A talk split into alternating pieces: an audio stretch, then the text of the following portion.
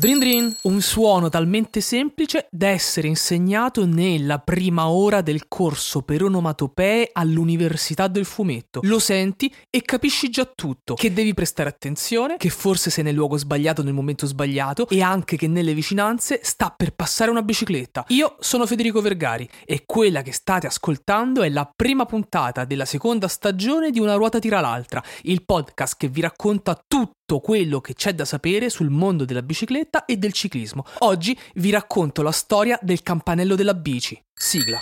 Una ruota tira l'altra. Spiegami un po'. Una ruota tira l'altra. Forte. Una ruota tira l'altra. Ma davvero? Una ruota tira l'altra. Ma perché? Una ruota tira l'altra. Ma quando? Una ruota tira l'altra. Dai. Una ruota tira l'altra. Fede. Una ruota tira l'altra. Altro? Cosa hanno in comune un campanello e un temperamatite?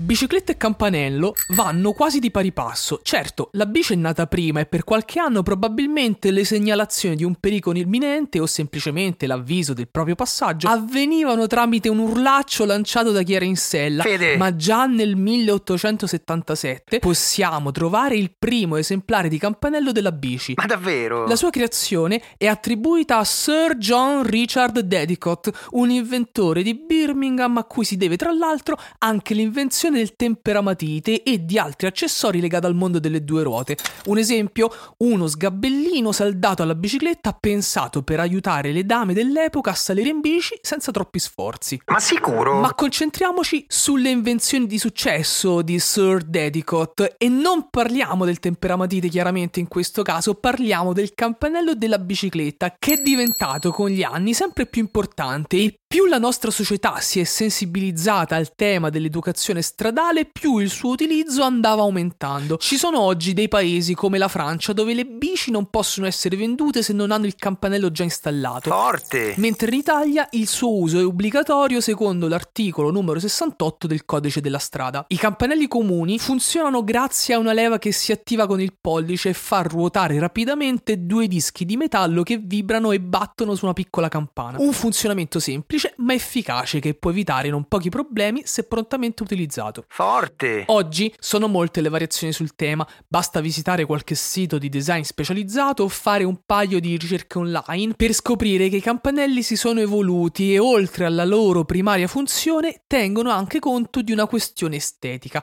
Insomma, scegliete serenamente la versione che più si addice a voi e al vostro stile chiaramente, ma non dimenticate mai di usarlo perché potrebbe risolvervi parecchi problemi. Fede. E adesso, Operazione Squalo. Operazione Squalo.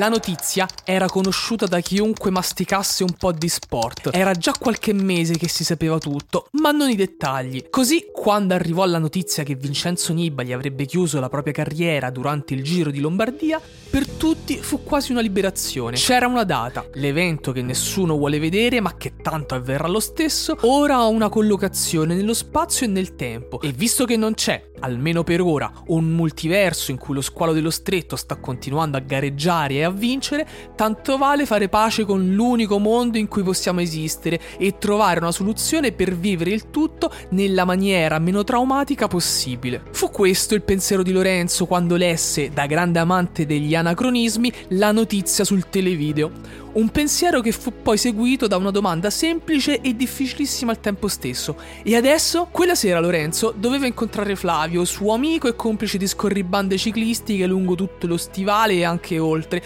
I due infatti erano stati diverse volte anche al Tour de France per testare qualche salita con le loro bici, cacciare qualche borraccia, ma soprattutto per provare i piatti tipici.